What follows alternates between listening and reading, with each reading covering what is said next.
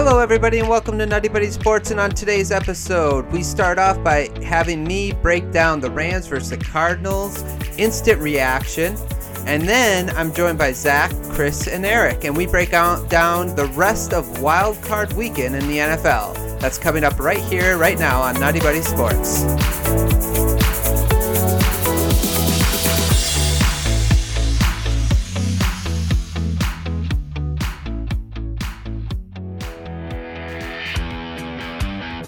Arizona Cardinals versus the LA Rams.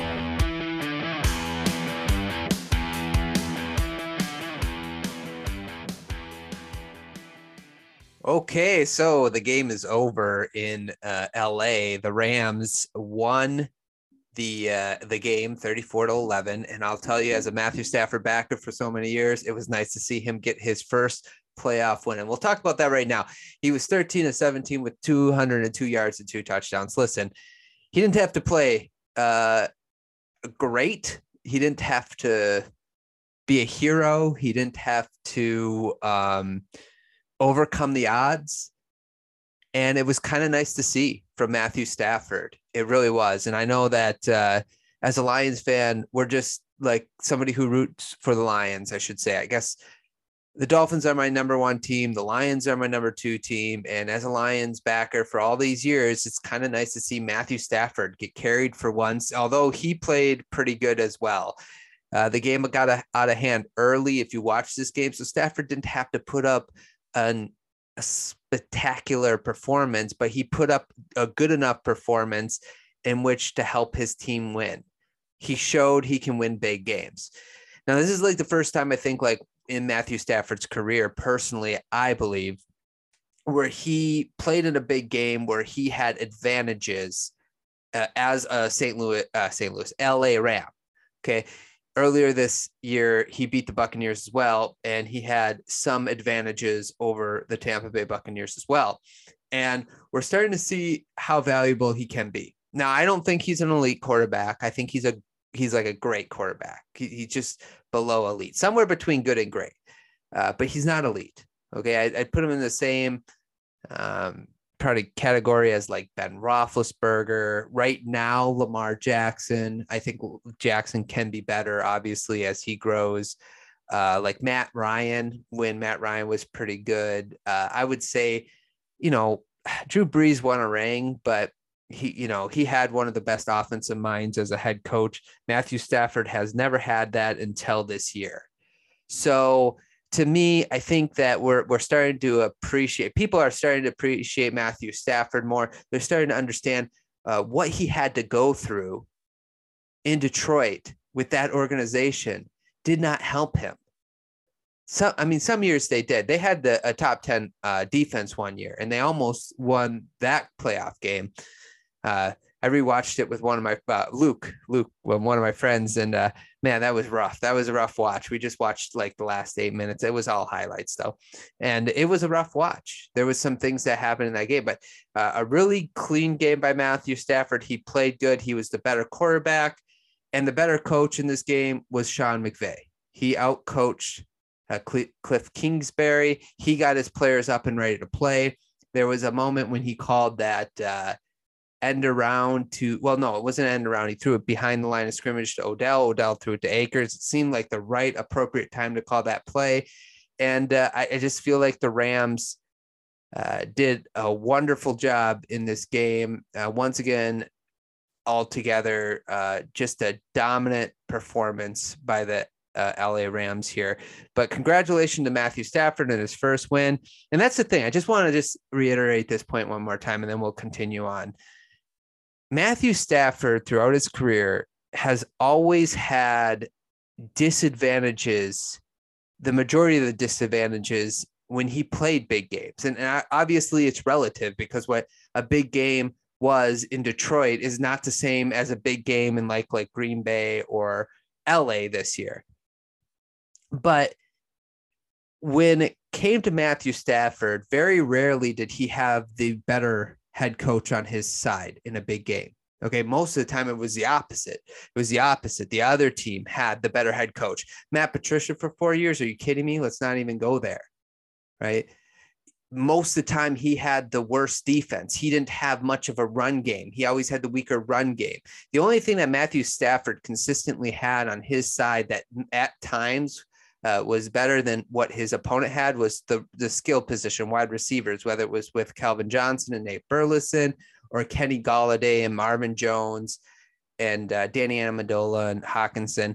So there were times when you would rather have the weapons that Matthew Stafford had, but everything else you wanted what the other opponent had. Not only that, but when Matthew Stafford played guys like Aaron Rodgers, especially Aaron Rodgers, he wasn't better than Aaron Rodgers. So not only was he not the better quarterback, but he also had almost all the disadvantages in the game. And that's why he would lose. It's and i think that's something that like people were unfair to him about. It wasn't like everything is equal and matthew stafford could win a big game. It wasn't even like um half of it was equal it oftentimes he always had the disadvantage in the the big games right we'll put quotes around big games because again that's relative to what a detroit lion big game is and a Green Bay Packer big game is or a Tampa Bay Buccaneers big game is. And so just it's just nice to see that he can play on a team where they can carry him or even where he doesn't have to play at such an, a great level that they can find a way to win games still. Okay, let's go to our next point. The Rams came to play. It was obvious the defense was amazing. They were all over Kyler Murray pressure from the very beginning. Donald, Miller, uh, Floyd, they were all all all over, all over um, uh, Kyler Murray.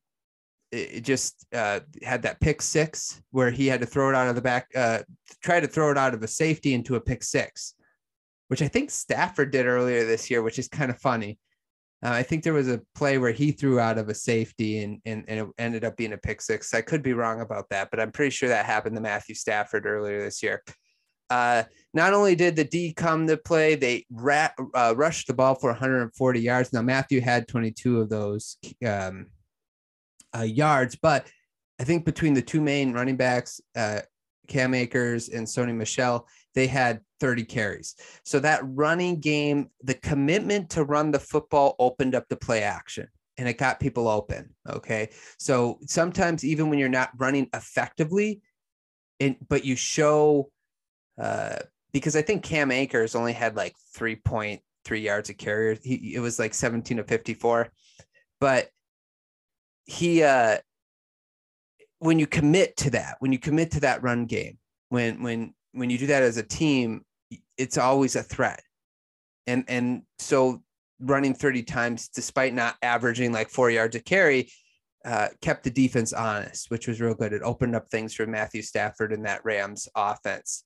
Uh, again, defense was great. We already talked a little bit about it, but basically, um, the defense played the way they had to. I thought Ryan um, brought it up in our last podcast. You get pressure up the middle, it'll slow down Kyler Murray. And that's exactly what happened. Um, now, Kyler Murray, uh, uh, well, before we get to Kyler Murray, let's talk about Odell. Odell looks like he's building a lot of chemistry with his team in this offense.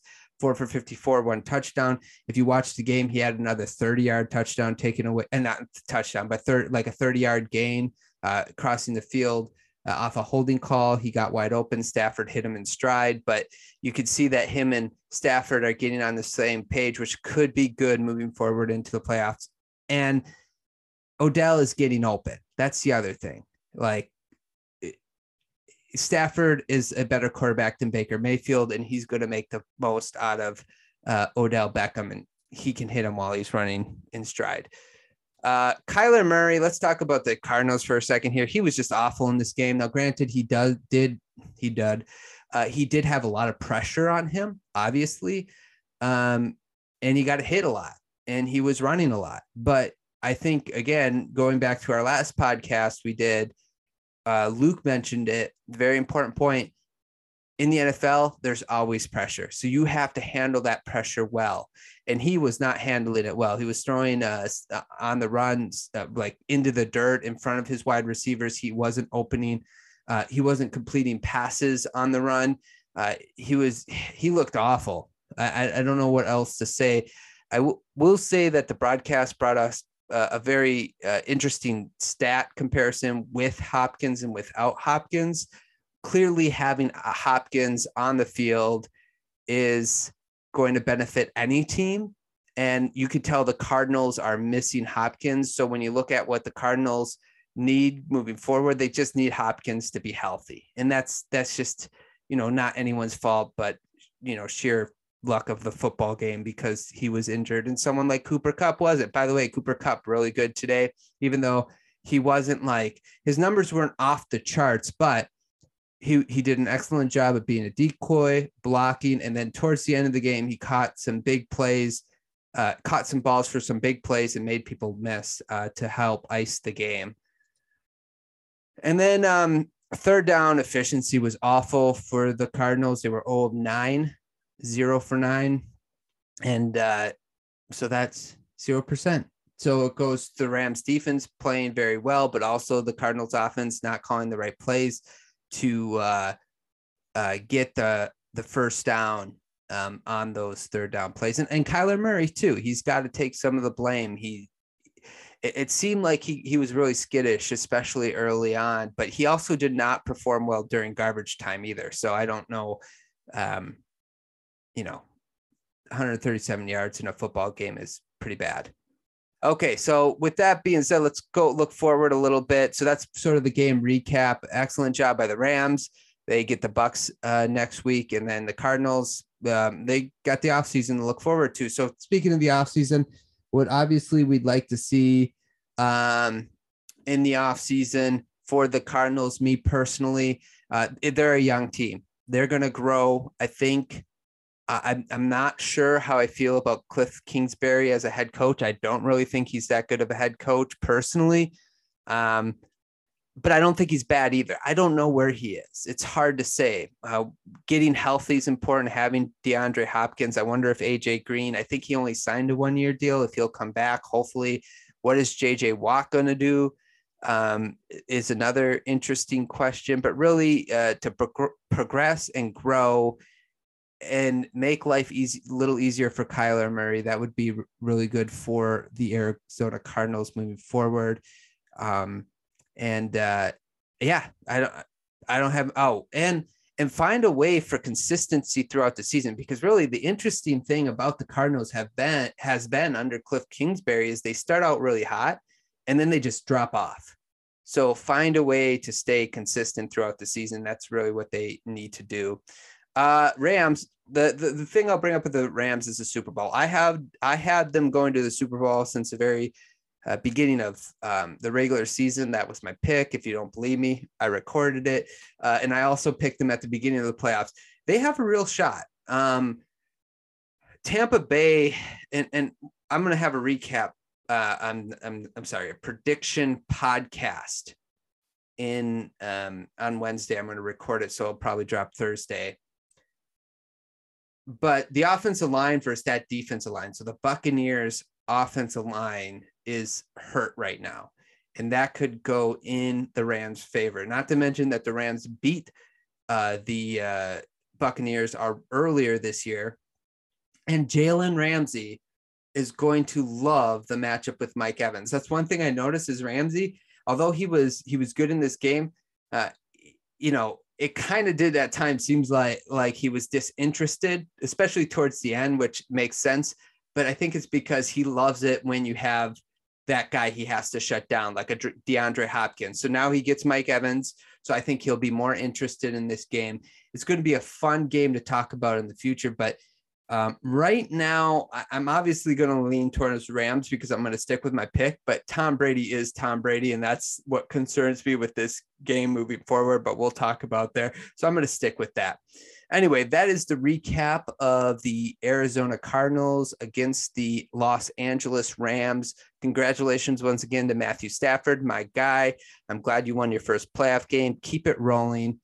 Um, and now uh, here is the rest of the podcast where we recap the rest of the matchups that happen wild card weekend. Welcome back, everybody, to Nutty Buddy Sports. Uh, on today's episode, we are just going to recap the five wild card games that have been played before the Rams and Cardinals game. That's still happening in about an hour. So we're hopefully going to get this podcast done before the game starts. Uh, so with me this evening, I have my brother back, Eric. Eric, how's it going? Fantastic. Yourself? Good, good. I have Chris back. Chris, how's it going? Great. Mike McCarthy is not my head coach. That's awesome for you and Zach. I have Zach back. How's it going, Zach? That's good. Good to be back, Ryan. Yeah, yeah. And, real quick before we get into like all the recapping, uh, maybe we can. I should have probably prepped you before the show, but maybe one takeaway you want to take away from Wildcard Weekend. Uh, maybe I could start with. Uh, let's see here. I'm going to put someone on the spot in a moment's notice. Uh, Chris, you want what? Maybe a takeaway fr- from you. Um, the Bills look completely unstoppable. Yeah, they look really good right now. What about you, Zach? Glad I don't live in Texas because if I did, I'd be a very unhappy person right now. That's a good takeaway. Eric, you got a takeaway? Um, that uh, Dak Prescott needs to learn the rules of the game and might help him in the future. Yeah, that's a good takeaway. Right? Yeah, uh, yeah. We'll we'll talk about that in a second. I guess my takeaway is next week's uh, AFC uh, division round matchup between the Bills and the Chiefs is going to be amazing, and that might be the decider of who wins the Super Bowl. Because to me, both those teams look really good uh, uh, in their matchup. So that's my takeaway. Uh, before uh, one other thing, maybe real quick to talk about David Culley got fired by the Texans. It's the only news that I, I haven't talked about as far as breaking news as coaches being fired. Uh, any thoughts on that, guys? Um, yeah, it was a total joke. They pretty much set him up to fail and they over delivered.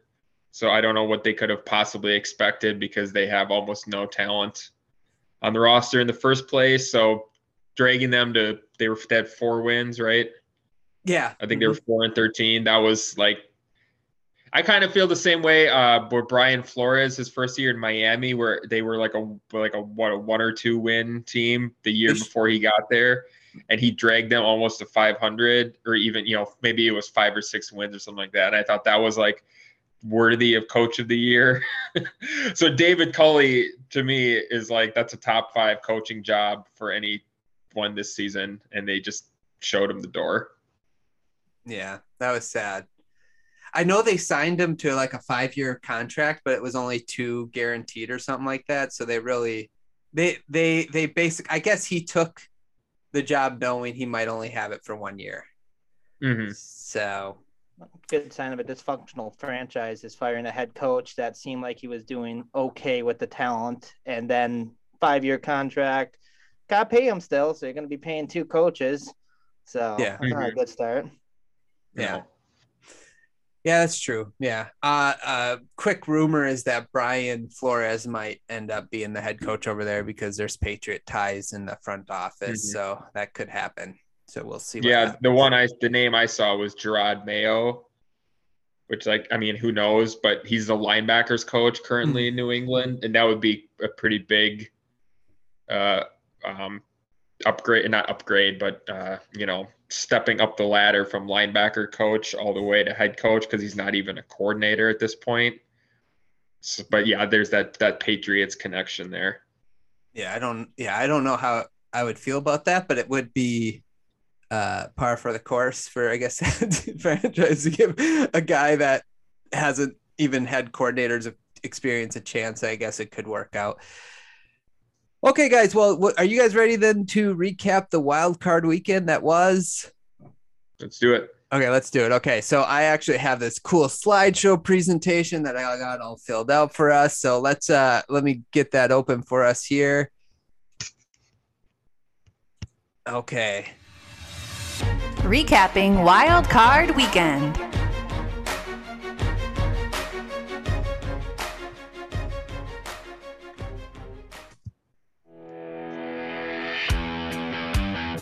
The New England Patriots versus the Buffalo Bills.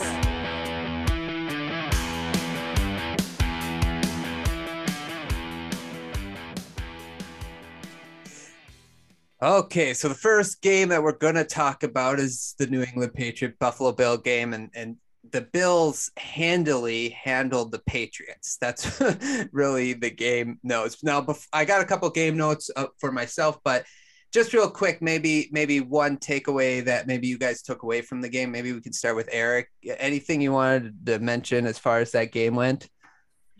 Well, uh, I think the Patriots were a little overhyped coming in, uh, apparently, because it looked like, especially Mac Jones, who I kind of thought was that way, anyways. Uh, for he had a solid rookie season, but he, yeah, that that the Bills just destroyed them, and they had like no chance right off the bat, almost.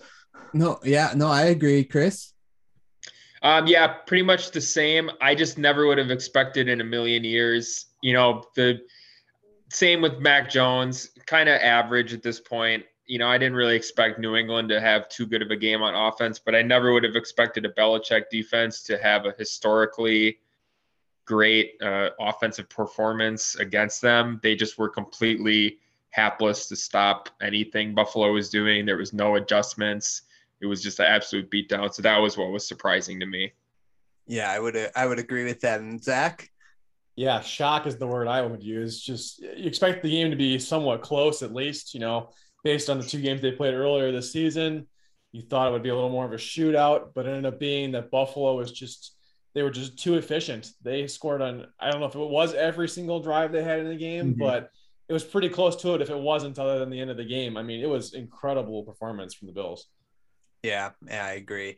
So uh, a couple game notes. Uh, so let's start with Mac Jones because that's one of the game notes I had. Is basically it's his first start as a rookie uh, quarterback for the Patriots. Um, he was 24 38 for 232, two touchdowns, two interceptions. Uh, the one interception, Carlos Hyde, I believe it was, made a fantastic interception. Not Carlos Hyde. Mm-hmm. Is it? No, it's Micah, uh, Micah Hyde. Micah. Yeah, I knew I knew it was a Hyde though. That's all that matters. a Micah Hyde. That was a fantastic interception. Uh, so I felt like he did fine. I, I, felt it was more of a defensive problem than it was a, a mm-hmm. him problem. Uh, what did you guys like think of the Patriots offense? Like any any takeaways from that? Um, just that basically, if they're not running the ball effectively, Mac Jones isn't at the point where he can win games for them. Agreed. their receiver, their receivers are solid. They're none of them are like bad, except for maybe like N'Keal Harry, but none of them are really like game breaker types either. They're just solidly efficient wide receivers. So if they're running game, and obviously they had to abandon the running game too because they got down really really fast. But if that's if they're not leading with that, their offense is not going to be very good. Yeah. Yeah. I was I was kind of curious all season. I hadn't really watched a lot of Patriots games, but they picked up Hunter Henry and Jonnu Smith at the beginning of the year, and I just didn't really see them utilize either of those guys very effectively throughout the entire season. And then even into mm-hmm. the playoffs here, I think there was more opportunity for those guys to really step up and in, in a game where they needed to step up, getting the ball mm-hmm. down the field quickly, and it just didn't really seem like there was any way for them to get the ball. Yeah. Yeah, I was surprised by that all year. I mean, I guess uh, I can look up his stats very quickly, but yeah, that was kind of a big a big signing. It was like the Patriots are getting back to their two tight end mm-hmm. glory days. And Jonnu Smith had some uh, I believe he came from Tennessee, right? And he was pretty good there. And he didn't do anything this season. I mean, Hunter Henry was pretty solid, but yeah, Jonnu Smith, 28 catches, 294 yards. So that was kind of a dud I guess. But that's why he gets paid the big bucks, right? No, just, yeah. no, I agree. I thought those tight ends were really good signings. Even Nelson Agholor, that was definitely an mm-hmm. overrated signing at the time for the amount of money he was going to get. But to, I don't even think he had that great of the season. All the offensive yeah. weapons that they signed were kind of like, eh, you know, mm-hmm. for them. Uh, Eric, what did you think of Mac Jones' first start in that offense for the Patriots? Oh, just um, you got a question. Not not he didn't do terrible, I guess, but like my thing is that he just, uh, I mean, he's a rookie, so he got to the playoffs, but he it showed that if things aren't going right, he right now can't take uh keep up with the uh uh, other team if they're just outscoring them because he relies a lot on other things help. He is a rookie, so he'll have time to develop, but he needs a lot to go right to win right at this moment. So, um, well, we'll see. That's my opinion on him at the moment. yeah, no, that's a good one. I, I agree with that. I think it's a rookie, and sometimes we get impatient. He was still the best rookie quarterback this season. Like, so. Much. Yeah, no, that's that's the point. It's all relative, though, right? Yeah. Um, but uh, there there was a moment in the game I thought like you know we we talked on the last last podcast about analytics right? And uh, there was at one point in the game they were down 14-0 they gave um, I believe it was Damien Harris the ball and he he gets he, he gets stopped short of the first down. It was like fourth and inches and they punt it. Um, in that moment I think I go for it there because your defense is getting wrecked and you're not stopping them. You need some sort of mm-hmm. momentum. Um, and mm-hmm. I think you text me, Chris, once it got like 21 to zero, you're like game over. it, it, really felt that way at that point. Right. So mm-hmm. um, they should have probably went for it on that fourth down play for sure. Um, but yeah. Um, defense couldn't stop any, anyone. We talked about that a little bit. That was really surprising. Let's just get into the next thing, which is Josh Allen. He went full God mode. That's what I put down. He went God mode in this game 21 mm-hmm. for 25, 308, five touchdowns, six carries for 66 yards. Um, there's a statement that I heard. I wanted to get you guys' like opinion on it. Somebody said that when Josh Allen plays at his best, he's the best player in football. Zach, let me start with Zach. Zach, you agree with that statement? I I find it hard to argue it. I mean, you just mm-hmm. watched that game yesterday, and you how do you argue it? I mean, against the Patriots defense that's supposed to be so good, you know, it's it's hard to make an argument against him. Look at the stat lines; it's just it's mm-hmm. unbelievable, really. Mm-hmm. Yeah, I agree. I agree. What do you think, Eric? Well, it depends. Are you saying best quarterback in football or best player in football? Yeah, so it was it was the best. Well, I guess quarterback, but at his best, he's the best player. That's how it was worded. So I, you could take that for what it means. I mean, I, I you can't argue with uh, you know his not only efficiency and he was able to run the ball, but I mean, I just I do think there's a couple quarterbacks that when they're at their best, playing their best, um, that I just think they're better at just better uh, a better quarterback at this moment in time. I mean, Josh Allen's only what three, four years in, something like that. So, yeah, four. Yeah, four. Okay, yeah, I couldn't remember. Sorry. So it's really hard to. Uh, I just think there's a couple quarterbacks in the league that if they get in the zone, that you just there's nothing you can do. I mean, uh, Rodgers and Brady would be two of them that when they get hot, I don't think there's much you can do against them because against anything. So those would just be two I would think when they're at their best that I think would be better. But it's really hard to argue when he puts or Patrick Mahomes is a big one too. I just when he's at his best, nobody can beat them. I mean, nobody. so. No, no. I mean, you're right. I, I, I would say that the what separates them, uh, Josh Allen, from the other quarterbacks you mentioned is he's 240 pounds and he can run the ball. And like that's the thing that I, I, I go back to is like Bill Belichick, like his his scheming against Josh Allen isn't bad. He has players in position it's just Josh Allen makes people miss and he runs over people. So like he could have mm-hmm. someone there to tackle Josh Allen, but Josh Allen like just jukes him out, or Josh Allen just runs him over for five yards. And it's just like quarterbacks shouldn't really be allowed to do that. Um, mm-hmm. like Cam Newton kind of did it, but he didn't have the arm Josh Allen did. Like Josh Allen has a better mm-hmm. arm than Cam Newton. And then mm-hmm. Newton was always injured. So that's where I'm just like, mm-hmm. maybe it's not the craziest, but the the one I would argue the most for is probably Patrick Mahomes. I just think that guy is amazing as well. So yeah. Mm-hmm. Um, I would say though, you know, has uh, sorry, I didn't mean to cut off. No, go ahead.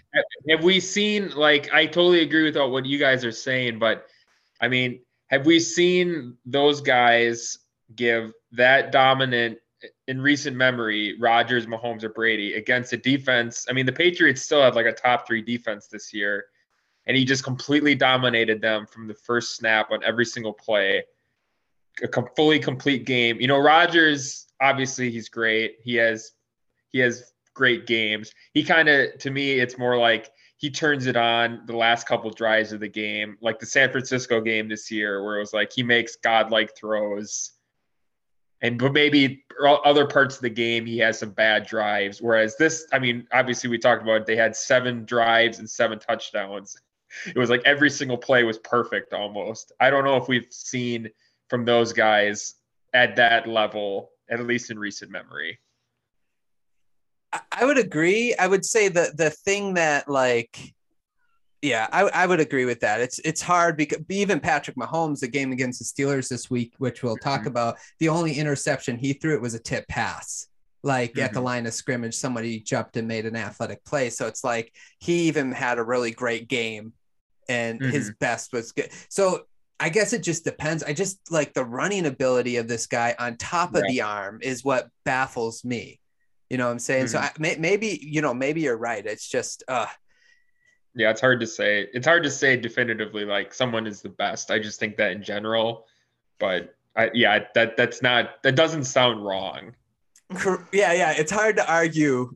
Yeah, it's hard to argue. Um, let's go to the last thing. Singletary continues to be an efficient running back. He had 16 carries, 81 yards, uh, five yards a carry, two touchdowns, and I think that's going to go uh, very good for the Bills if uh, he keeps that up because that's the one thing that they didn't have early on this season that they have now. You know, so mm-hmm. um, yeah. Any any anything to add about this game? Any other notes? To no, I just I'm a little I'm a little concerned when a team plays this good one week. What's going to happen next week? Is it possible to repeat the same performance two weeks in a row? I, I think it's going to be hard. I, I, I have a good feeling that they'll do really good, but it also worries me just a little bit, just for Avery's sake. You know, just because you have that great of a week, you know what's going to happen next week. You just don't know, but I, I have a good feeling about it at least.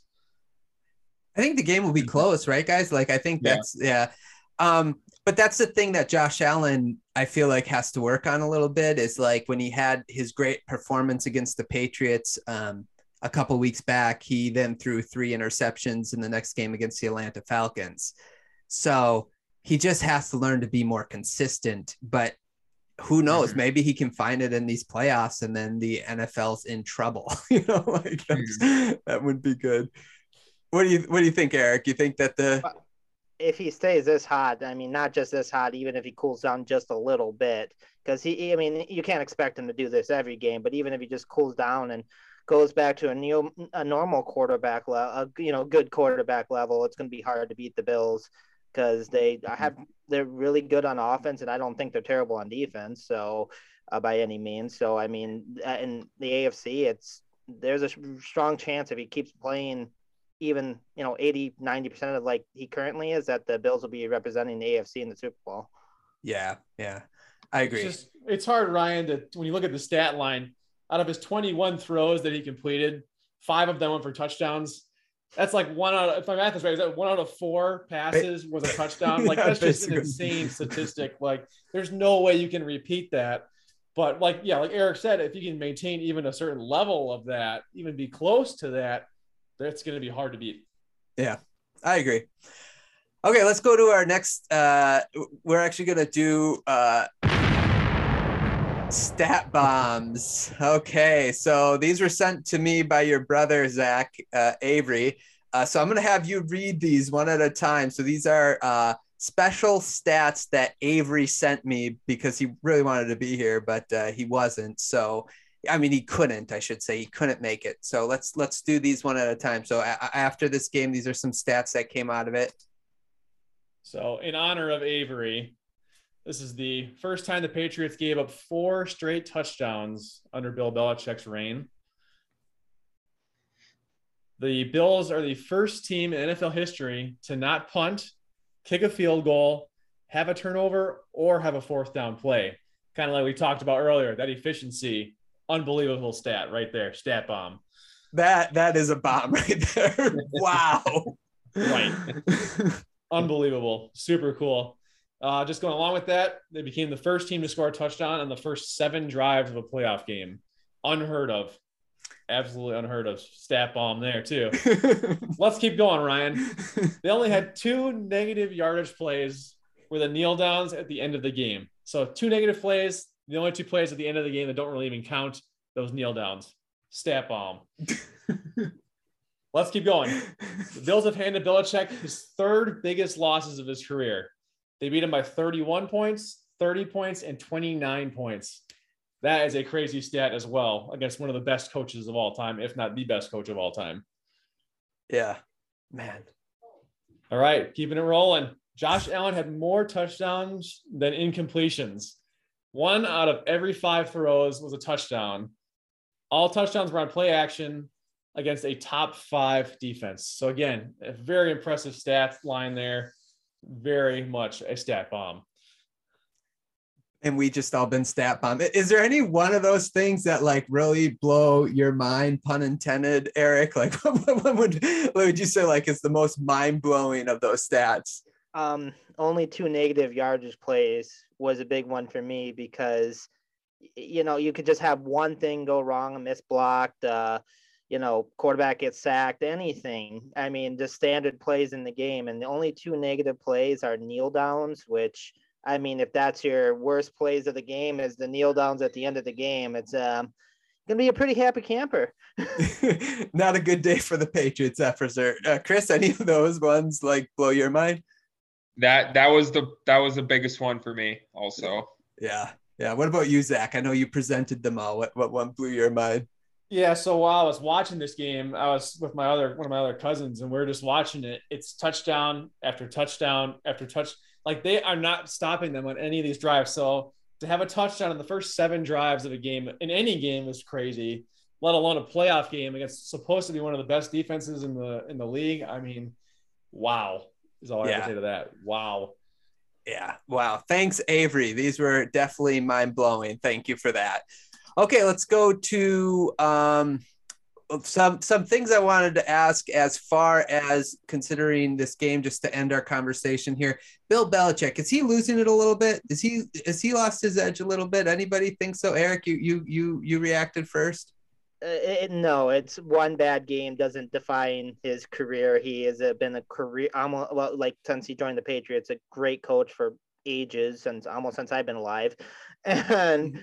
Uh, so no, one bad game against a really high-powered offense does not mean he's losing his edge.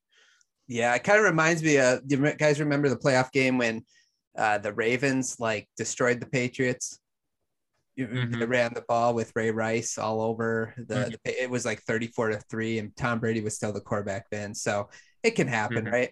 Anything to add, mm-hmm. guys? No. Okay. I don't think so.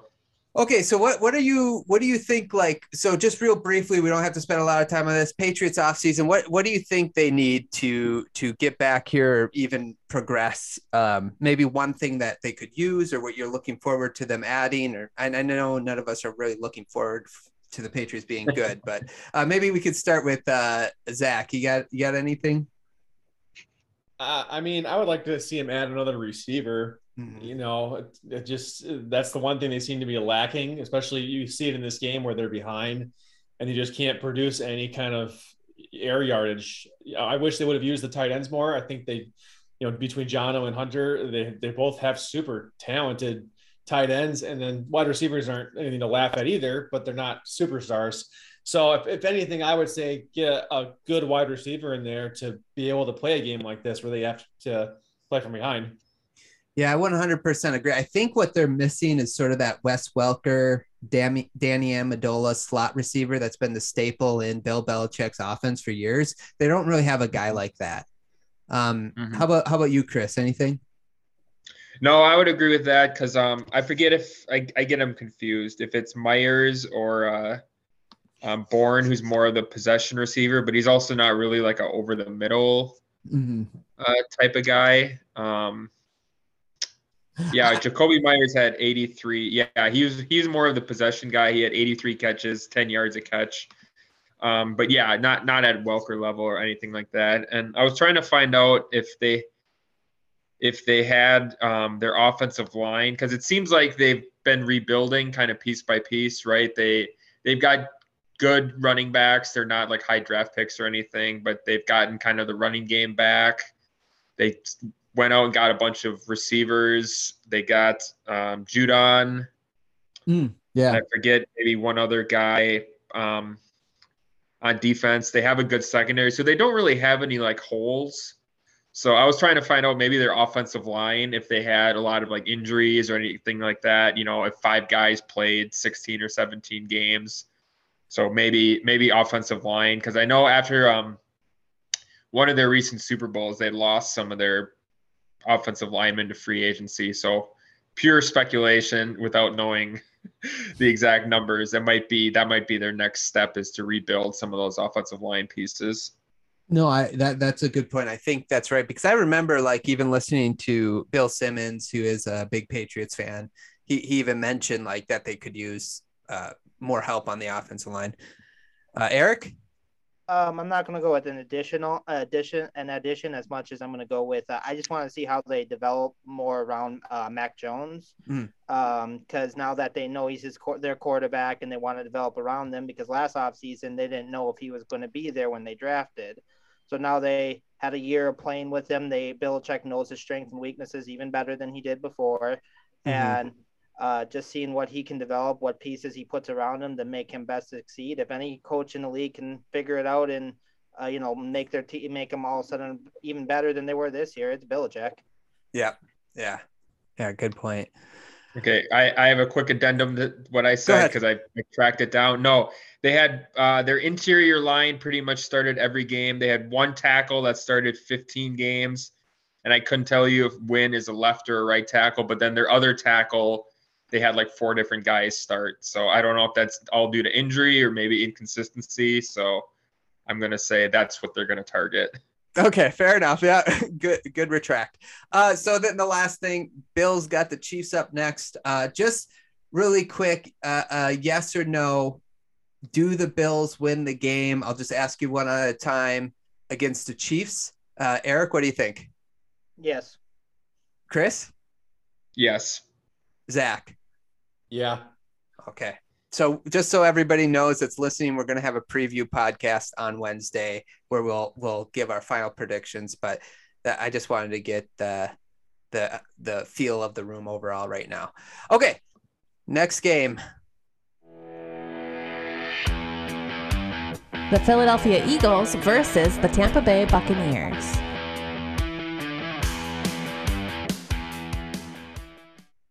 Little fast on that one. Sorry, guys. But we got the the Buccaneers beat the Philadelphia Eagles 31 to 15.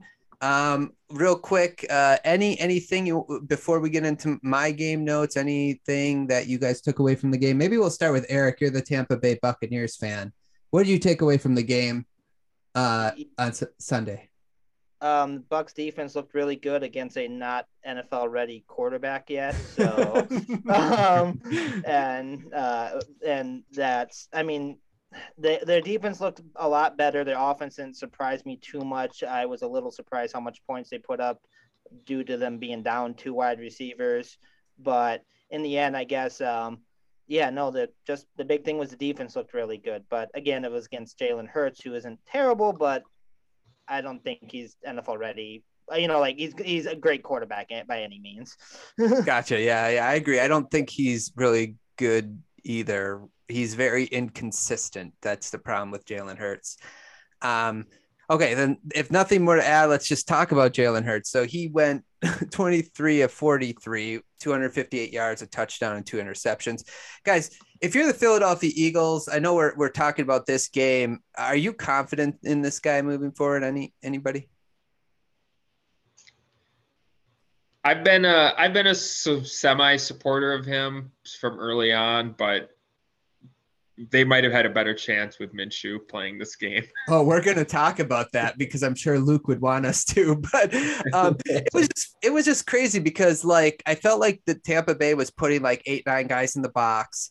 They were kind of like pressing, and like I can't remember who was doing the game, but they kept on saying they needed to go on go to the one on one matchups, and they they all they were like Mhm. basically doing uh, were bubble screens, like quick passes. You know, it just didn't seem like they even trust him to make the plays that they Mhm. needed to to win.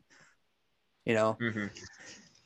but yeah, I don't know. I, I I'd have a hard time now. We'll talk about Philly's offseason, but they do have three first round picks in the draft. So uh, who knows what they could do with that? Maybe trade for Russell Wilson. Who knows? Yeah. Mhm.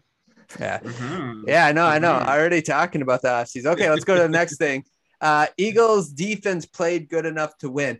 I felt like after the Bucks got up 17-0, the defense sort of figured something out and they held the Bucks uh, to 17 points for the longest time. And the offense was just so inept that the defense finally broke down. And that's why, uh, you know, do you feel like if there was a quarterback, a different quarterback in there? Let me ask Eric because you're the again, you're the Bucks fan. Do you feel like if there was a different quarterback in there, do you think that the Eagles had a better shot of winning? Well, I mean, yeah. I mean, depends on your definition of different quarterback, not Gardner Minshew. Sorry, um, but uh, no, there's. I mean, you, you put a different quarterback in there, one who's actually, you know, good at passing the football, which usually helps playing quarterback. Uh, you're going to have a better chance of winning. But I mean, I do feel like that um, Tampa took their foot off the gas a little bit too, because they they weren't they're killing. Well, you know, they got up really quick and they were dominating the ball game. I think they were just trying to kill some clock after a bit. So No, I agree. I agree. Yeah, no, that's the way it feels. Even the 15 points the Eagles score seemed a little garbage timey, right? yeah. Zach, what do you think? Yeah, that's that's I was going to bring out that point. Ryan is the only points he scored were in the fourth quarter when it was garbage time, and that's the only time the Buccaneers didn't score. So at that point, the game had already been decided, so it was kind of just a whatever. We don't care anymore. You know, desperation for the Eagles still trying to hang in there, I guess, but it just wasn't pretty for them. I mean, de- like the defense did do do well, especially compared to the the Eagles' offense, but just wasn't enough to get them in there. Yeah, yeah, I agree. Okay, um, let's look at our next point here. Nine total runs by the Eagles for being a run heavy team. You know, they did get down by 17 points quickly, but I felt like they abandoned the run too quickly. You got to keep that defense honest. And I know that they stacked the box, but they weren't taking advantage of that anyway. You know I'm saying? Like they weren't like trying to throw it over the top of them or anything like that. So to me, I, I felt like that was a little uh, poor game planning. You know, um, it when when they the reason why they got to the playoffs was they were a run he- heavy team. You know, Mhm. um, let's just let's see here. Let's go on to the next one. Tom Brady still got it. How old is this dude? 44. What in the world, guys? Whatever he's drinking, I want some. He uh he gave Giovani Bernard his super steroids, the, the TB12 plan, whatever the cocktail is. That's he gave it to Giovani Bernard, who to come back and be useful. I heard it's avocado tequila. That's what I heard. okay, so we're all gonna start drinking avocado tequila. Yeah, that guy is just so good at 44 still. I just, you know, uh being down, like mentioned Eric, you mentioned earlier, two weapons. Um, it's just it's just remarkable what he's still doing at the age of 44. And they didn't have much of a run game either in this game, right? So it was just kind of Well- like all on him. Their starting running back was out this game too. Fournette, Uh, right? Yeah. Yeah, Fournette was out, so they had to rely. And I think Ronald Jones was out too, if I remember correctly. Yep. Mhm. So basically, they were down to Giovani, uh, Giovani Bernard and Le'Veon Bell and Ke'Shawn Vaughn, who had an okay game, but like, I mean, that's nothing to write home about, right? No, no, they need Fournette back. I think.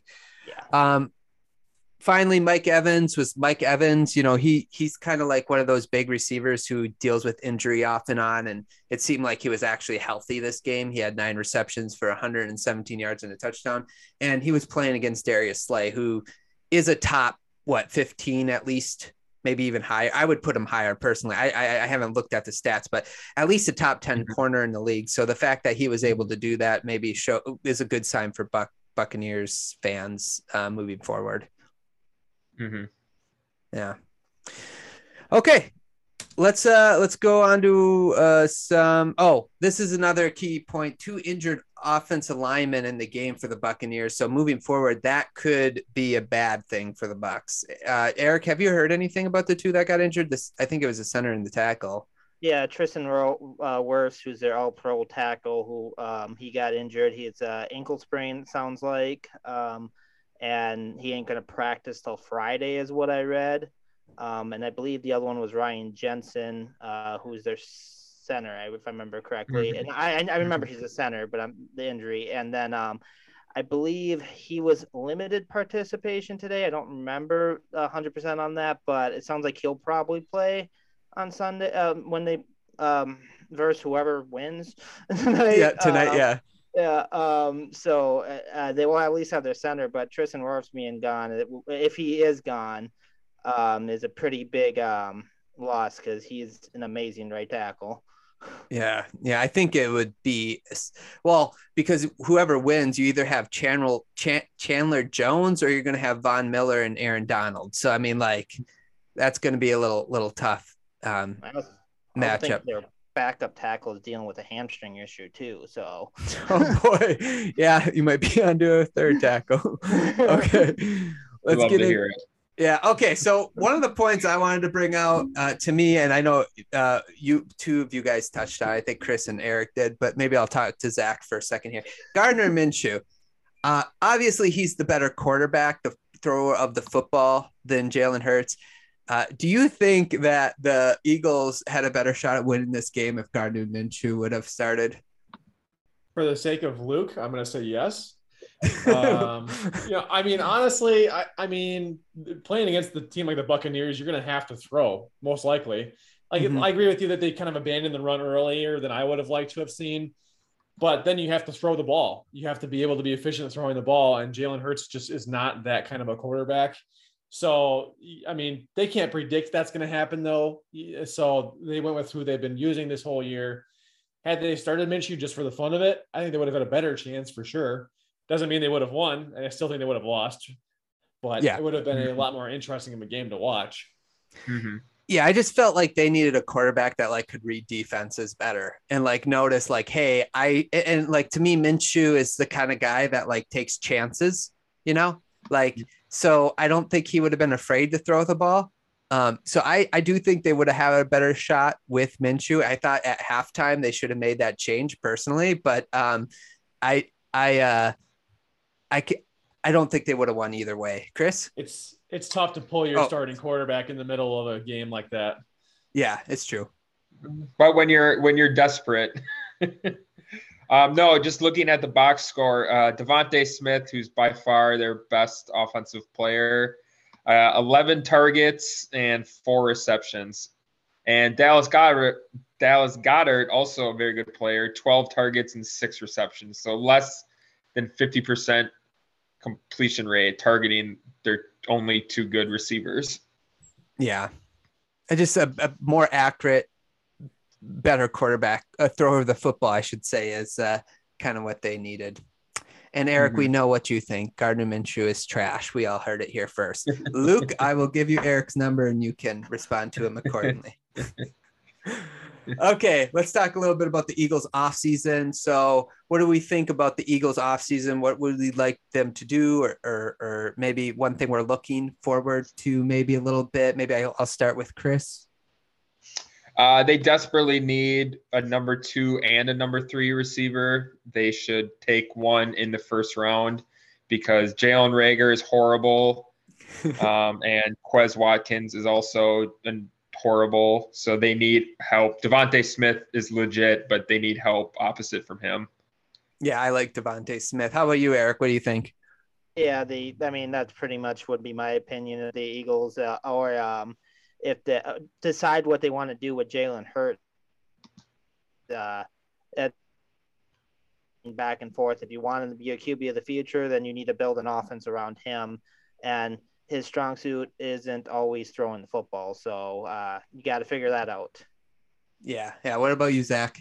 Yeah, I'm with both of those guys. It's it's developing Hurts if you're going to have him be your guy, and then maybe drafting a wide receiver who can fit that bill, who can work with him in a game that would work for Hurts. So if you combine everybody's comments together and create that, that's what I think they're going to look for. Yeah. I wonder, like, I, I, mentioned this earlier, but I just wonder if they'll take those three first round picks and like try to get like Russell Wilson or something like that. and you could throw Hurts in the trade as well. You know, um, hmm and then I just wonder, like with the wide receivers, right? We we talk about like how good they're not, but if you don't have a solid QB, be, like how do you know? You know, I'm saying Mhm. like how do you know if you don't Yeah. have a guy who can actually pass the football? Um, hmm so that would be my only rebuttal to that. Not, I'm not saying that they're good. I'm just saying like Mhm. it, it maybe if you get a better quarterback back there, they might look a little better. Um, Well, and uh, I totally forgot uh, that Jalen Reagor was a first round pick last year. Um, so he's got he's got 64 catches in two years, which is really bad. But I totally forgot that they used a first round pick on him. Um, another quick one, I would say, just based on observation over the last couple years, uh, number 49 for the Eagles, Alex Singleton, is one of the single worst starting defensive players I've ever seen.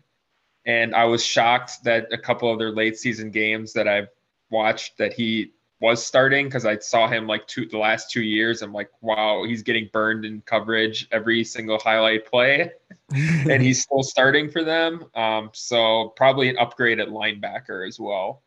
Yeah. Yeah. I could see two different routes. It could either go with the long rebuild, use those first round picks and get a couple of really good playmakers, uh, like at linebacker and, and wide receiver. And then um, they could also trade those picks and build around uh, uh, a, a, a veteran quarterback. If they could get, I, I, I'm just saying, if they could get someone like Russell Wilson, I don't know if you pass that up. hmm Okay. Brady versus Bill. I wanted to talk about this for one second because we talked about the Patriots losing, uh, Tom Brady winning again. He won a Super Bowl. Uh, so what what's your guys' take, Brady or Bill? What what do you think that Brady hands down has have won has won this, or do you feel like maybe we got to be a little bit more patient with Bill? Um, or do you think it's like we shouldn't really talk about it because they're both great in their own way and that uh, maybe uh, it's harder to coach an entire team than to maybe be a great quarterback? Um, Yeah, I think it's a symbiotic relationship. I don't know if I would if I could say one is definitively better than the other one. Okay. Yeah. got to give uh, Belichick more time. That's just reality because uh, he got to still build his team. You lose a key core, uh, poor person like your starting quarterback, then you, you got to rebuild from there. Uh, that's just the way it works. Yeah. Yeah. Um, what do you think, Zach? yeah, I think it's way harder to be a coach trying to manage a whole team versus, I mean, obviously Brady is great. There's no doubting that, but he also has great weapons around him that he was given, if you will. Whereas, you know, Belichick's now got to build around him. So it's, it just takes a lot more time to do that. It's a lot more difficult to do that. Not saying being a quarterback is easy, but I think it's a lot easier than trying to manage a whole team. Yeah, I agree. And and it's his second year after losing his Hall of Fame quarterback, he's already back in the playoffs. So I think that says something. Uh, real quick, one word answer. Uh, who do you want the Bucks to play next week Sunday? Okay, let's start with Zach. Rams or Cardinals? Um, I don't know. That's a tough one. I, I mean, I don't really care because I'm the a Tampa Bay fan. So this is an Eric question. But who would I like to see? I'd like I'd like to see the Cardinals probably. I think the Rams are just they're too overhyped. Everybody's too much about them. So I'd like to see them lose. Wow, you are going to get kicked off this podcast very quickly, Zach. Uh, I didn't I didn't Chris? say anything about the Dolphins, Ryan. Come on, they can still win this. Oh wait, no, sorry, they're out too. Yeah. Ouch. What, what, what do you who, who would you like to see him play, Chris? Uh, heart says Cardinals, head says Rams. Okay, what about you, uh, Eric? I'm gonna agree with them about Cardinals because the Rams have kind of beat Tampa uh last couple years. I want to say, except uh Jameis Winston game, and who wants to count that? Um, um uh, so yeah, no, I'd rather see them versus the Cardinals just because I, I would. I think that's a easier matchup for Tampa than the uh, Rams. Okay, yeah. So so you'd like the Cardinals over the Rams as far as an advantage goes. I my heart and head agrees. The Rams. Come on, that that's the entertaining game. Overhyped. Look at you talk, Zach. I can't believe you. We'll You're see what happens tonight. We got we got three minutes to kick off, Ryan. We'll see what happens. Three minutes. I thought it started at 18. seven thirty. Oh, okay. Oh, okay. All right. Well, it's seven o'clock ish. I'm, I'm excited. Yeah, me too. I let so let's keep her moving.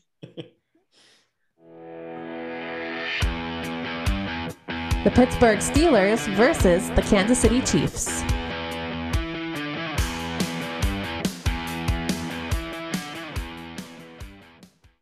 Okay, so this was not much of a game. It was early quick.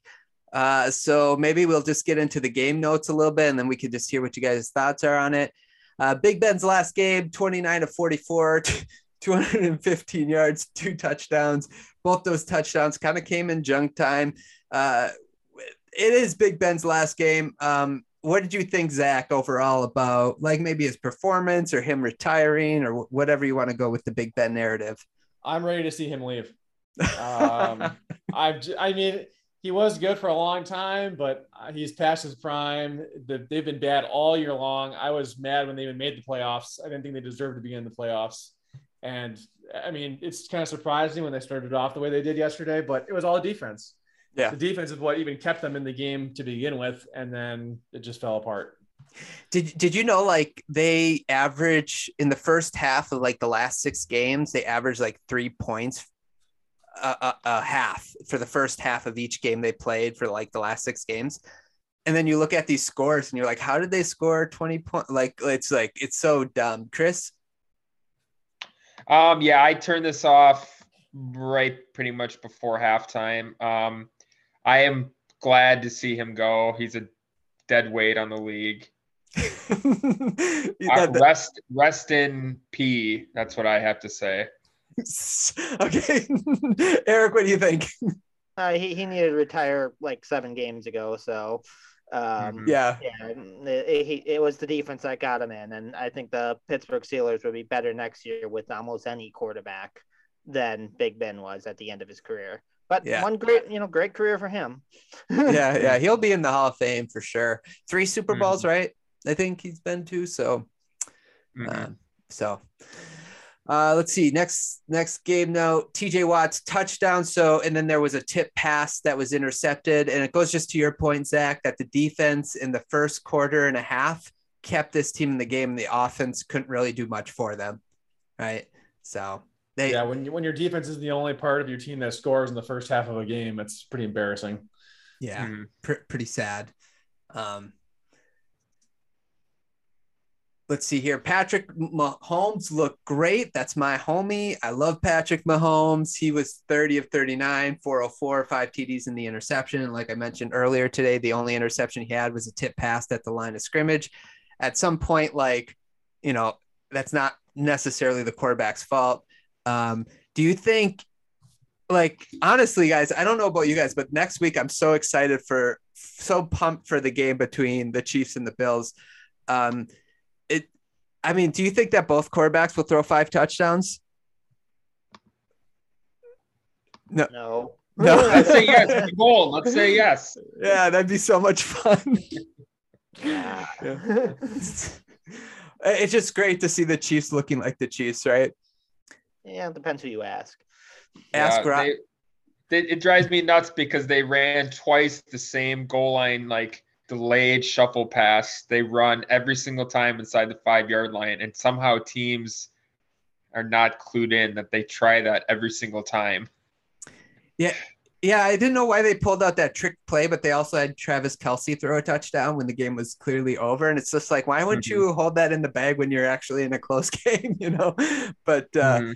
yeah, even even that. Um, Jerick McKinnon. I put Jerk McKinnon for some reason. I didn't finish writing his name. Sorry, but uh, he I'm sure he's a very nice guy. Yes, yes. I didn't mean to type that out, guys. I can't edit it right now. But uh, I, I have final piece, and the only reason why is he actually had a really good game running the ball. And again, considering the defense they played, that says a lot, right?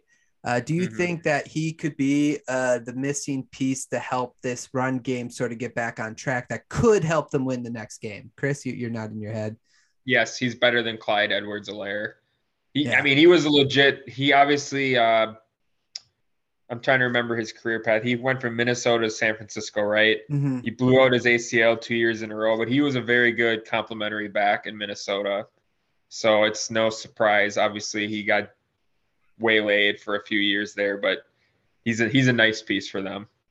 Yeah, I agree. Eric, what do you think?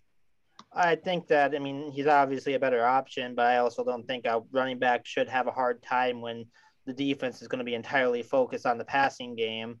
Uh, he, they shouldn't. He, they should very rarely feel uh, face a stacked box. So, um, I mean, if they found one who actually can run the ball when they're only running on, you know, you know, six guys in the box or whatever, then that will help them tremendously. I mean, it shouldn't be hard to, but you know, some running backs make it look complicated. Yeah, like Uh-huh. Clyde. Yeah, Clyde Edwards Helaire. Yeah, yeah, yeah, exactly. Yep. Good point. Okay. Um, any any other additions to this game? Anything else you want to hit on? Any other notes you want to bring up? No. Um, not really. Just that that was a really impressive defensive performance, keeping them off the board for uh, like 24 minutes or something like that. Um, they just pretty much ran out of gas because Pittsburgh's offense was going up three and out every single time. Yep. So maybe maybe teams can watch that, learn something how to slow down Kansas City's offense. I, I mean, obviously Mahomes played great, but I'm still just gonna ease up on the reins a little bit to say Kansas City is fully back to their full firepower. Oh, but they look so good. But yeah, I I, I kind of agree because the defense would have been tired out pretty quickly, right? Like so so Mhm. I kind of agree with that. Okay. Let's see here. Let's talk about some of the stuff. Uh Steelers offseason guys. Um what's maybe one thing you're looking forward to? Let's start with uh Zach. I think the biggest one is quarterback. Who are, who are they going to get? Are they going to try and go for a veteran guy to try and get him to a, another playoff run next year? I don't know what Russell Wilson is doing next year, but uh, I mean, even even in a high-powered offense like the Steelers, I mean, if they can somehow finagle him there, I think that would be a dangerous team to to face next year if Russell Wilson is QB. But I, that's the biggest question for me is what are they're going to do at quarterback because the rest of the team seems pretty well rounded. Yeah, yeah. Marcus Mariota. Uh, that's a good one. Eric what do you think? We'll be starting next year. Oh, I like that. Somewhere, Uh, I don't know where, but somewhere. hot take, hot take. Eric, what do you think? What's it, your off-season thing you're looking forward for the Steelers? Just, I mean, it's quarterback. I mean, that's Yeah. the most obvious one. I mean, there's uh, their defense is. gr- I I love the Steelers' defense. I like their wide receiving corps. I love Najee Harris. Um, there's not much they need except a competent quarterback. So, uh, get them that, and you're talking about Pittsburgh being a good team again. So, mm, I mean, Yeah. they even made the playoffs this year with a, you know, an old man playing quarterback. Correct. Yeah. Um, I'm, I'm with you guys. I think quarterback is the obvious one. I could even see someone like Gardner Minshew being successful in this thing. Luke, that's a shout out to you. I don't know if I believe it, but I figured that would make you happy if I said that. Um, I would also say offensive line. They they need to work on a little bit because Najee Harris. I don't know if you guys like like when he runs, he's like hit immediately like every single time, and he can't he can't get Mhm. any running lanes. So they really need to work on their offensive line as well. Their their other thing, um, my pick would be uh, secondary. I mean, Minkah Fitzpatrick's very good, but they have a dominant front seven. Um, I think they're still relying on Joe Haden. I don't know if he's their number one or number two cornerback. He's 32 years old. Not quite. I mean, he's still a solid player, but they're I think their cornerbacks are pretty weak. So they could really go to an elite level with more secondary help. Yeah, yeah, that's a good point too. Um, okay, one word answer here, guys. I don't want any explanation. Okay, you're drafting a franchise. You have to choose between Patrick Mahomes or Josh Allen. You get to pick one. Who you're gonna pick now? Just so you know, Josh Allen is one year younger than Patrick Mahomes. Okay, so just so you know, one year. So let's start with uh, Eric. Who are you gonna pick between Pra- Patrick Mahomes or Josh Allen? Patrick. Patrick. Okay, what do you think, Chris? Josh, Okay, Zach. Yeah, I'm gonna go Josh too. Yeah, okay, I'm going Patrick. So what we learned in this exercise is uh, the Williams brothers are right in this case. So um, wrong. Okay. Okay. okay, let's go into the next one. The Las Vegas Raiders versus the Cincinnati Bengals.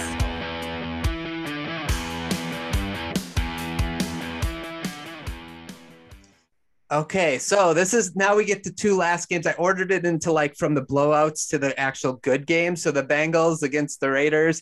Bengals won 26 to 19. It was it was a close game. The Raiders had a chance to win it. Um, game notes. Let's get into the first one. Did the whistle really matter? Okay, so there's a lot of arguments going on about the whistle that happened as the ball was kind of in the air when the receiver was about to catch it. And a lot of people are kind of complaining because the officials got it wrong. They technically should have redid the play. So let me start with Zach. By rule, the NFL should have redid the play. Do you think the whistle really mattered in the outcome of that play? And do you think that the Raiders, in a sense, were were a little bit robbed because we obviously don't know how the rest of the game would have played out, but it did score him a touchdown. What do you think? Yeah, well, I mean, obviously, it, the, the, the, whistle in the middle of the play didn't really matter to me because the ball's in the air. So I don't know why they would even blow a whistle during that anyway. So to me, it was just a referee falling over and accidentally breathing through the whistle. You know, that's my explanation for it anyway. But you know, does it does it matter? No. I mean, he still scored a touchdown. It was a great play by the Bengals, so it should count. Technically, based on the rule, I mean, I guess that should have been decided by the referees or whoever's in New York making the call because they should be able to get that pretty seamlessly if they needed to get it done correctly. So, you know what? It is what it is. There's a lot of mistakes referees make every single game. It's, you know what? I think the Bengals deserve to win. It was a close game anyway, but to me, so, I would have let it fly.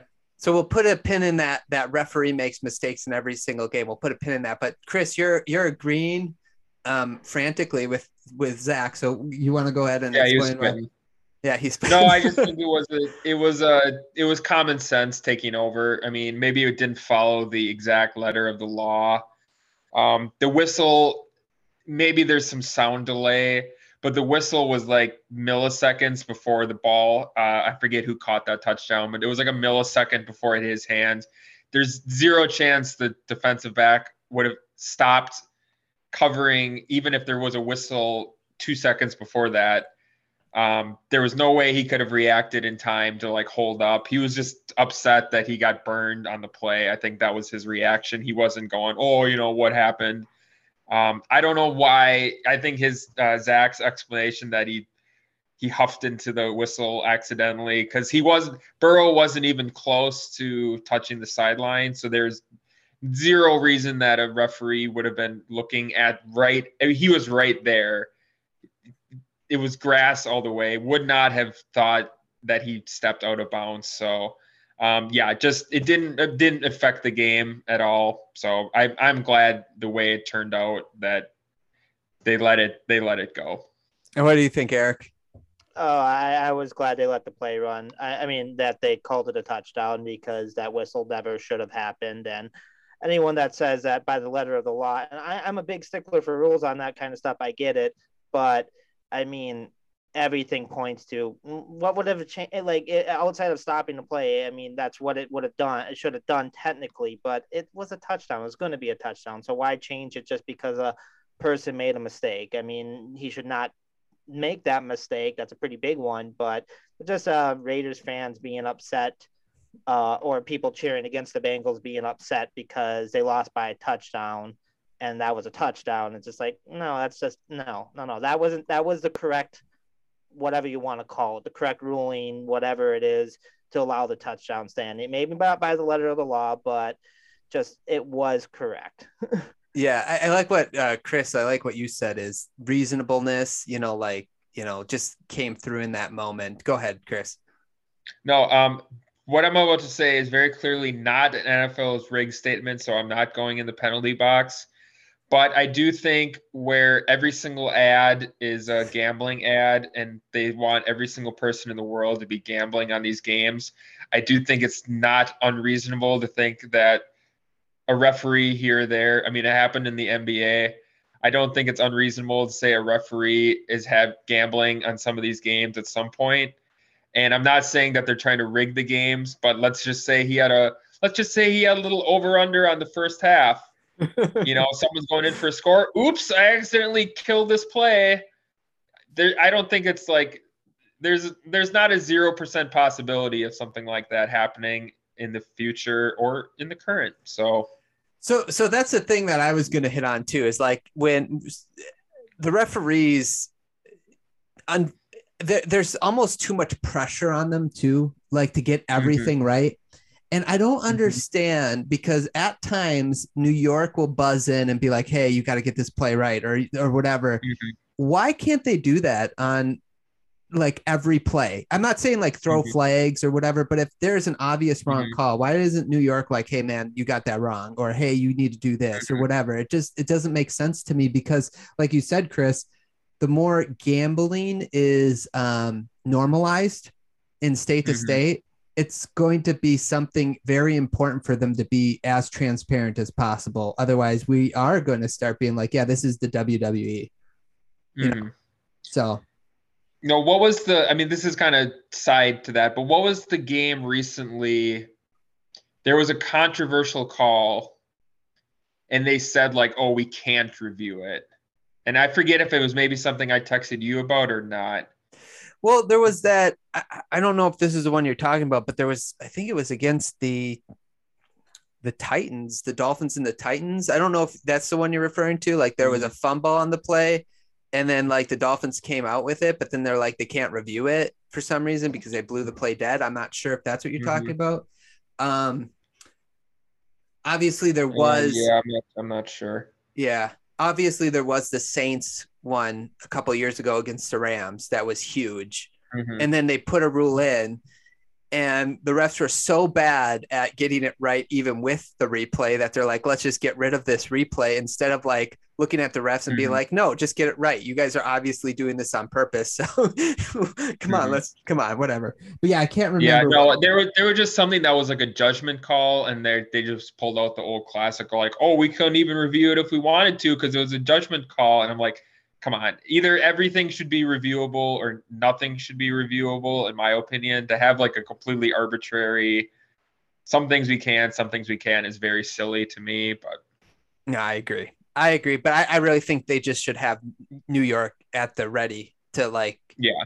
correct them. I- I- it- Yeah. We're in 2022, right? We have the technology. hmm Yeah. Okay. Uh, Joe and Ja'Marr fire. They were on fire in this game. Uh, 24 34 of 34, 244, two touchdowns for Joe, and nine receptions for 116 yards for Ja'Marr Chase. Uh, how fun are they to watch? they rule. Yeah. Awesome. It'll be fun to watch the Bengals for a long time. Yeah. Mhm. Yeah. If you're getting into the NFL, that's one of the teams I would strongly suggest you to start paying attention to. That would be it. hmm Um, let's see here. Josh Jacobs only had 13 carries in the game, but he had 83 yards. Um, hmm The game was kind of always close, you know? Mhm. So I don't understand why he didn't get more carries. So um, I don't know if any of you seen that or have an opinion on that, but I feel Yeah. like they should have ran the ball more. Yeah, yeah, I, I saw that stat too, and I was surprised when it was only 13 because he was running. He had one breakaway one, but just overall, he was running successfully, and they went away from it too fast. Yeah, I agree. I think they got concerned because how much their defense wasn't stopping the Bengals, and they thought they just had to keep up with it. They couldn't afford, afford not to try to keep up with it. I think is what happened. Now, no proof, obviously, but it just that's what it looked like to me. No, I, I bet you're right. I bet they were reeling a little bit and they got away from their game plan. And that's because one way you slow down an offense is keeping them off the field and let them getting cold, you know, like, and, and for some reason, I don't know why they didn't do that. Okay. Yeah, I, De- De- Derek Carr. I was going to call him David. Derek Carr, uh, 54 attempts, 310 yards. That's 5.7 yards an attempt, which is extremely not extremely, but it's very inefficient. Yeah, no, I agree. Um, let's go Raiders off season, guys. Anything um we we looking for as far as the Raider off season? Maybe I'll start with uh, Eric. You got anything? Don't uh, get have a coach that gets fired mid-season and a wide receiver that get arrested. That would be my number one thing to do. That's that's a good goal right there.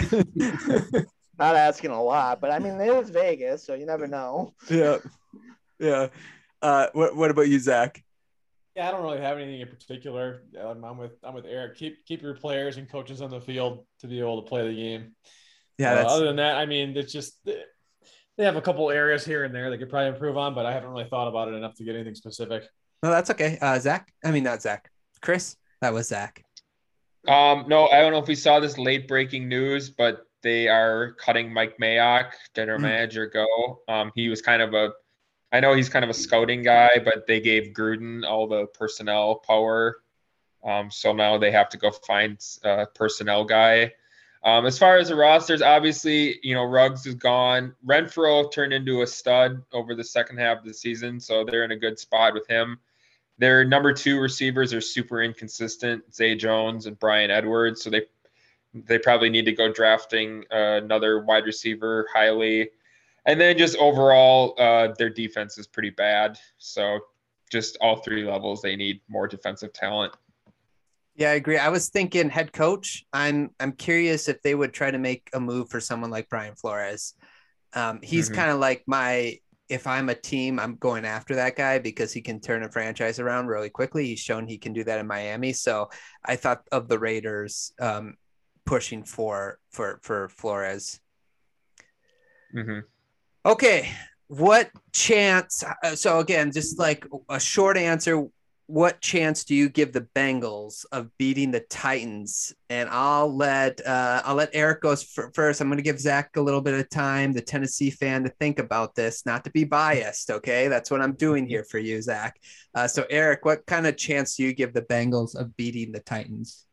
Uh, percentage wise, I would say 60%. I, I, would lean Ooh. toward- I, I, I was proven wrong last week with my prediction. So I gotta, I just, I love jo- Joe Burrow. He is fantastic to watch. And him and Ja'Marr Chase, I just don't think the Titans can keep up.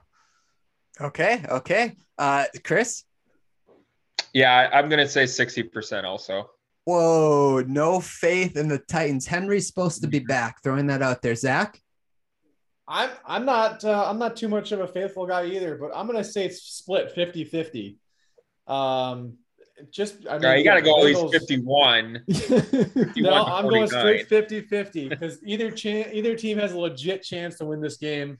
Just because the Bengals are hot, they're coming off a good game where they played well. If Burrow and Ja'Marr Chase stay as hot as they are, I don't think the Titans can cover them. The only way they do it is by slowing them down, and the only way they can do that is if they have Derrick Henry on the field to run the ball and manage the clock. They would love to be able to do, which again, we don't know what Henry's status is for sure yet. So I'm not very optimistic about it. But again, the Tennessee has shown they can have some firepower even without him on the field every once in a while if everybody they need is on the field. And that's been the other problem they've had this season too, is guys being healthy. So that's why I'm saying it could go either way. I'm going 50-50 myself. Yeah, I think the Titans officially got the nobody uh believes in us card, like you know, like the Trump card, like that the thing the Mhm. coach can preach to a team, like, hey, nobody believes in us against whether it's the Bills or the Chiefs, but it's now the Bengals, even like a lot of people like the Bengals.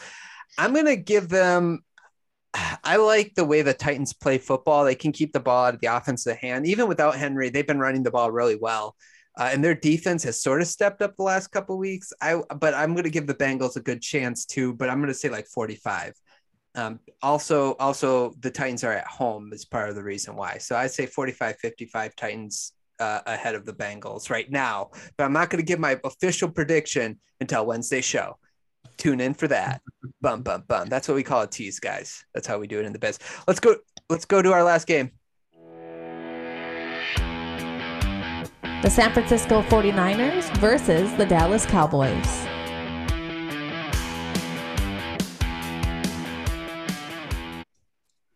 probably probably the best game guys right like this was the most entertaining game the cowboys lost to the 49ers 17 to 23 um, let's get to some game notes okay let's talk about what the last play of the game 14 seconds left on the co- clock draw play by uh, Dak Prescott. Uh, let's start with I got I got I want to leave your thoughts last, Chris, because I actually got some of your thoughts. So I want to I want to leave yours last. So let's start with Eric. What did you think of that play call in that moment? Dak, uh, you know, um, draw draw play there at the end of the game. very dumb. I mean, I, mean, I also thought Dak made some poor choices, not just but uh, at the end of it, but I mean, it's just why would you ever run the ball without any time timeouts when there's no chance Prescott was going to get to the sideline in that amount of time? So like you, you knew you had to get up and clock it, and uh, you should have slid a lot earlier. You should have done to give yourself a chance at getting a touchdown. That was just a dumb play call. okay, okay, Zach, what do you think? Yeah, that was the same word I was thinking of. Dumb. I mean, I, I could see in some crazy scenario where you might think that would work out, but I think for 98% mm-hmm. of America, they thought the same thing. Why are you doing this? This is a horrible decision. Like, there's no way you're going to have enough time to do that. It just is, it doesn't seem possible. Yeah. Yeah. What do you think, uh, Chris? I kind of know what you think, but go ahead and give your, your two cents on it. Mm-hmm. Yeah, well, yeah, I left a uh, a voice message to you about this, but as they were lining up, I did think to myself like he's going to take off and run um, because I think they had three linemen and then nine guys in coverage, and they were like playing like extreme prevent defense. So the whole middle of the field was completely wide open, and maybe they were baiting them into doing that. Um, so I don't know. I mean, it, the execution was horrible if you're going to do that, you basically need to get your yardage and then beeline right to the sideline. And instead, he stayed right up the middle. So maybe if he ran off tackle and then was able to kind of squirt off out of bounds, it wouldn't have been the worst play in the world. But to just obviously, and then he ran with the amount of time he ran too far and they didn't have enough time to get set up. So, like, yeah, like um, I think Eric said, you could maybe see some sort of universe uh, where it might have been a good idea, but the execution was horrible. Um, McCarthy said they practiced it, and uh, I'm stealing from Jim Rome, but he's like, if that find that very hard to believe because like he didn't know that the center can't set the ball, like the referee has to touch the ball first. So if you've practiced that over and over again, like you would know that. Um, you're basically you're with that amount of time left, you're depending on the umpire like hauling butt down the field and getting there to set the ball. So yeah, mainly like I could see like five percent of a good idea, but the execution destroyed that five percent. Yeah, that's the thing is you got to be like on point with that play. Dak has to get up and hand the ball to the referee your offensive mm-hmm. linemen even have to be hauling down the, the field. What like even the offensive mm-hmm. linemen were slow in getting to the the play. Um, yeah. And I think the other thing is they should have had a, a, a, second play called instead of looking yeah. to spike it because yeah. in case you got it off with one second left, you didn't have time to spike it. You know what I'm saying? They also mm-hmm. mentioned like he ran, what was it, like 18 yards? It was an 18 yard or whatever. Do you guys remember? Oh, whatever no, it was. But they sh- he should have just basically ran 10 yards and sat right away. Basically, like don't run the but, full. Go ahead. But like no, but to like what I said, he could have ran out of mm, that. Yeah, maybe no, would have worked if he got 10 yards, ran out of bounds. But then you might as well just throw it because they were playing so far off. Mm-hmm. That you could do a 10 yard button hook or a 10 yard out and get the same amount of yardage and much easier go out of bounds. So yeah. No, I, no yeah. Sense. Yeah, I agree. There was a way better way you could have done that play. I oh. just don't get how a professional quarterback don't know the basic rules of handing the ball to the ref. You see it every time someone's in a two minute drill that the re- players are looking for the ref. That's always mm-hmm. what they're doing. Yeah, no, that's. And a- I, I credit my dad with this, but I know Aaron Rodgers or Dak Prescott is no Aaron Rodgers, but Mike McCarthy was on the field when Aaron Rodgers threw the 75 yard Hail Mary. So you know, it's obviously they wanted to set up a little shorter one and maybe, you know, scheme up a play. But like he's seen it done before. Dak Prescott could throw a 45 yard Hail Mary. That's not outside the realms of possibility. No, that's a that's a great point, and and really, you had two shots at a hail mary. Like you could have done two hail, hail marys. You had enough time to do that. So, and it was only what forty yards, right? So, I mean, like it, mm-hmm. it uh, yeah, it was just not good. Okay, the other game note out coached, obviously, uh, fourteen penalties, eighty nine yards for Dallas, and some really dumb penalties. I mean, like offsides. There was two defensive holding calls on run plays. Mm-hmm. Mm-hmm and when you watch the replay, like sometimes the refs get really ticky tacky. Like you're like, okay, like I, there was some, it was bad. like they they were yeah. worth calling. So yeah, Mike McCarthy's coaching shows up once again. Once again, just Mhm. shows up. Um, didn't. I don't know what you're talking about. what's that? No, it didn't. I don't know what you're talking about. oh, well, his lack of coaching. My bad. Um, I put this down because I thought this was when the game flipped because it seemed like the defense for the 49ers had a lot of control of the game. Bosa got that concussion. Fred Warner went out uh, with an injury, and then that sort of Mhm. shift where the Dallas Cowboys um, uh, got back offensively on track. So I don't know if this ends up being a close game if these guys stay in the game. What do you think of that, uh, Zach? Do you think it would have been close if these guys would have stayed healthy? No, I don't. I mean, it's, it still would have been. It wouldn't have been a blowout, but it would have been a lot different of an ending. I think. I don't. I don't think it would have been nearly as close as it was because they were getting good pressure on Dak the whole game Mm-hmm. until Bosa got hurt, and then Warner goes out too. So now you're losing your two best players at the most critical time in the game. Well, yeah, obviously that's going to make a difference. So if they stayed both stayed in, I don't think it's nearly as close. Yeah, I agree. Chris, you think the same? Yeah, no, there was um a play in the fourth quarter where Dak got a nice like deep ball over the middle. And at first I thought it was a linebacker, but on replay it was a DB. But I kind of thought, you know, if Warner was in there, like the DB jumped for it and he just went past his outstretched arms. And I thought if that was Warner dropping back in coverage, he knocks that down. Yeah, yeah. What do What do you think, Eric? You lose two of your uh, probably your two best defensive players. I mean, it's never going to be in your favor. So I mean, to me, I, I that was the game shift. That's when the Cowboys could start coming back because they didn't have to contend with as tough as defense anymore. And um, yeah, they almost came back, but they are the Cowboys. So I mean, you always expect something to go wrong for them. Yeah, I, I heard the Cowboy fans. They were saying like the Cowboys played horrible, but they like came back and played well enough to make it heart wrenching. Like at first they were like Mhm. came to terms with it when they were down by a double digits, and then they're like, oh, now now we got broken heart syndrome. Yeah, Bosa especially. I felt like I agree with that. I think uh, Zach, you mentioned that the pressure they were getting on Dak early on was because of Bosa partly, and um, once he was gone, Dak had more time and back there. So. Okay, uh running game for me for the 49ers is on point. They're averaging 4.4 yards a carry, which is pretty good and I think that could uh work to their advantage and I think they controlled this game with their run running game and with that, I'm just going to go ahead and do Deebo Samuel is a beast. 10 carries, 72 yards, 7.2 yards a carry and then 12.7 yards receiving even though he re- only touched the ball three times. But it kind of goes to coaching to me that Kyle Shanahan makes sure that his his guy gets the ball. Where Mike McCarthy I think uh CeeDee Lamb doesn't touch the ball until li- middle of the fourth quarter. That was his first reception. So it Mhm. definitely a difference in uh head coaching. Eric how do you feel about Deebo Samuel in, in this run game he's he's one of the more entertaining, if not the most entertaining player to watch um, in the league, in my opinion. And it just shows. Uh, I just love how um, the coach does it. It's like, hey, this guy can make plays. A quarterback can't always get him the ball, so let's find other ways to get him the ball. So, and it works out pretty well in their favor. I mean, uh, they won this game, and he was a big reason for it, of course. And I love watching the guy play. He's just he's just fun to watch. yeah I agree I agree anything else to add guys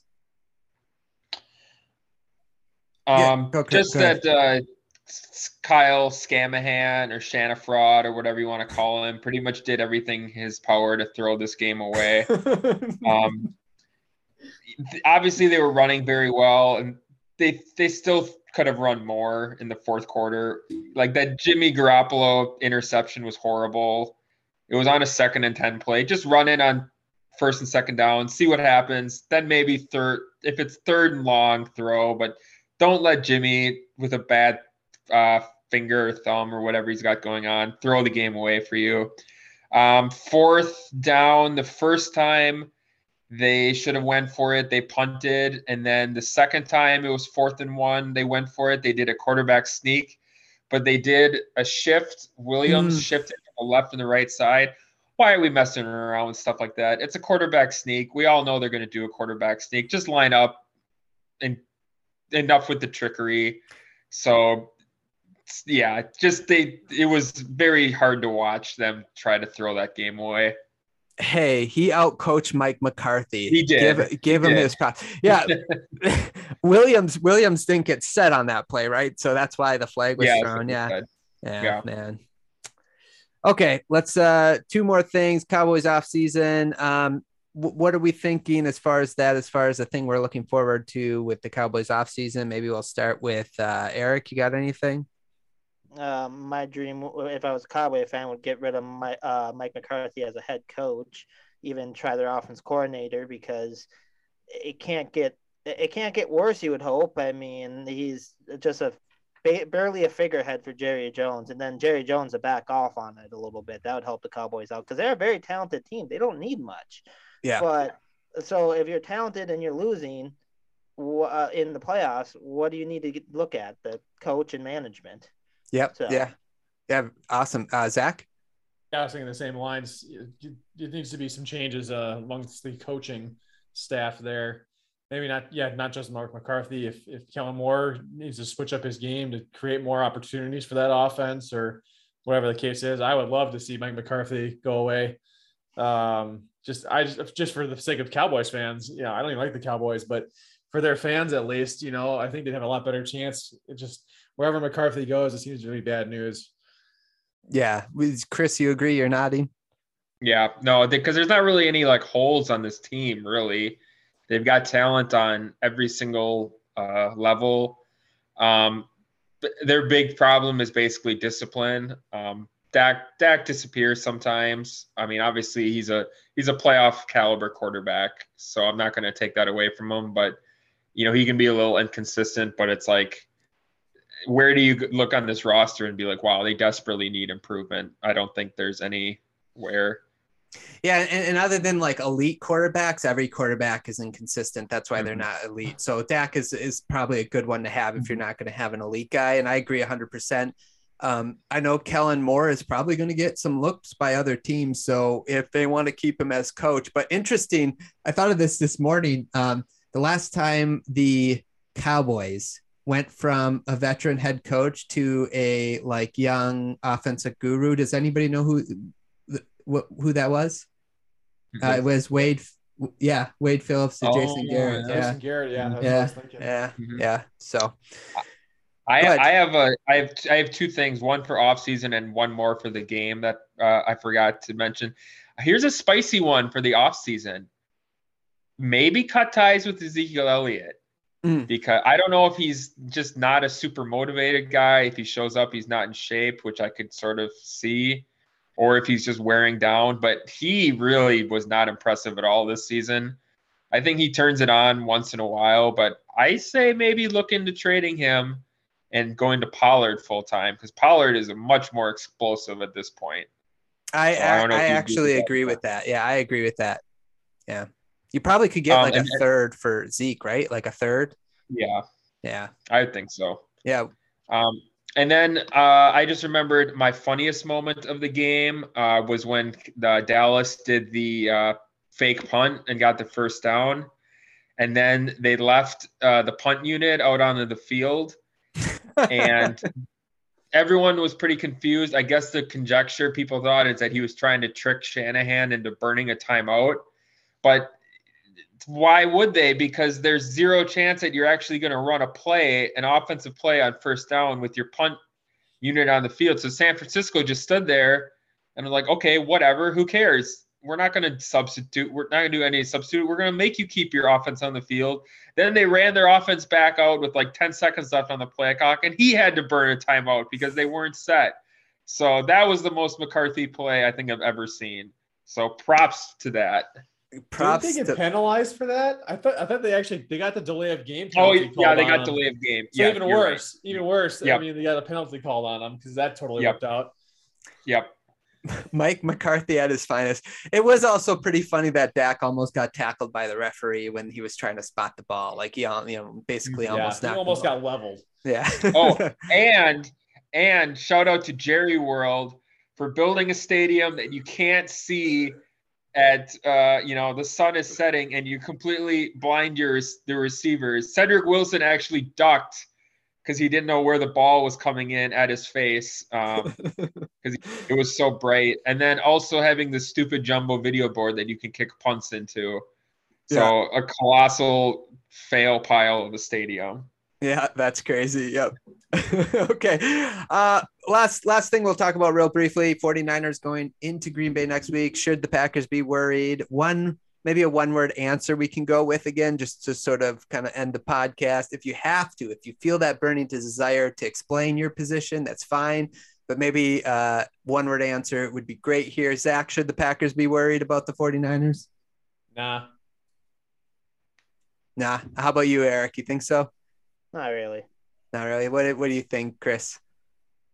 Yes, but in a bigger sense, no. okay. Yeah, I, I, I waffle here honestly because like the Niners have had the Packers number in recent history, but I just think the Packers have been playing too good, so we'll see what happens. Jimmy okay. G in freezing temperatures with a broken thumb or whatever he has. Just think about it. Yeah, that's that's true. It's just that they're both their run games are going to um, mm-hmm. uh, be be uh, be be uh, on point. They have to be on point because mm-hmm. it's going to be cold and and and probably mm-hmm. maybe wind. Who knows? But if mm-hmm. if they can't, uh, the the Niners are going to be able to run the ball. The Packers have to, and we know the Niners can run the ball. So that would be my only mm-hmm. worry if I'm the Packer fan. Mm-hmm. Okay. Anything else, guys?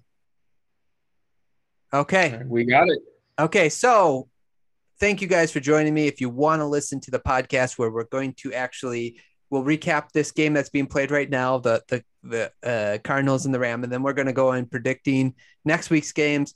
Uh, I'll post that probably on Thursday. We're going to record it on Wednesday night. Um, thank you, Eric.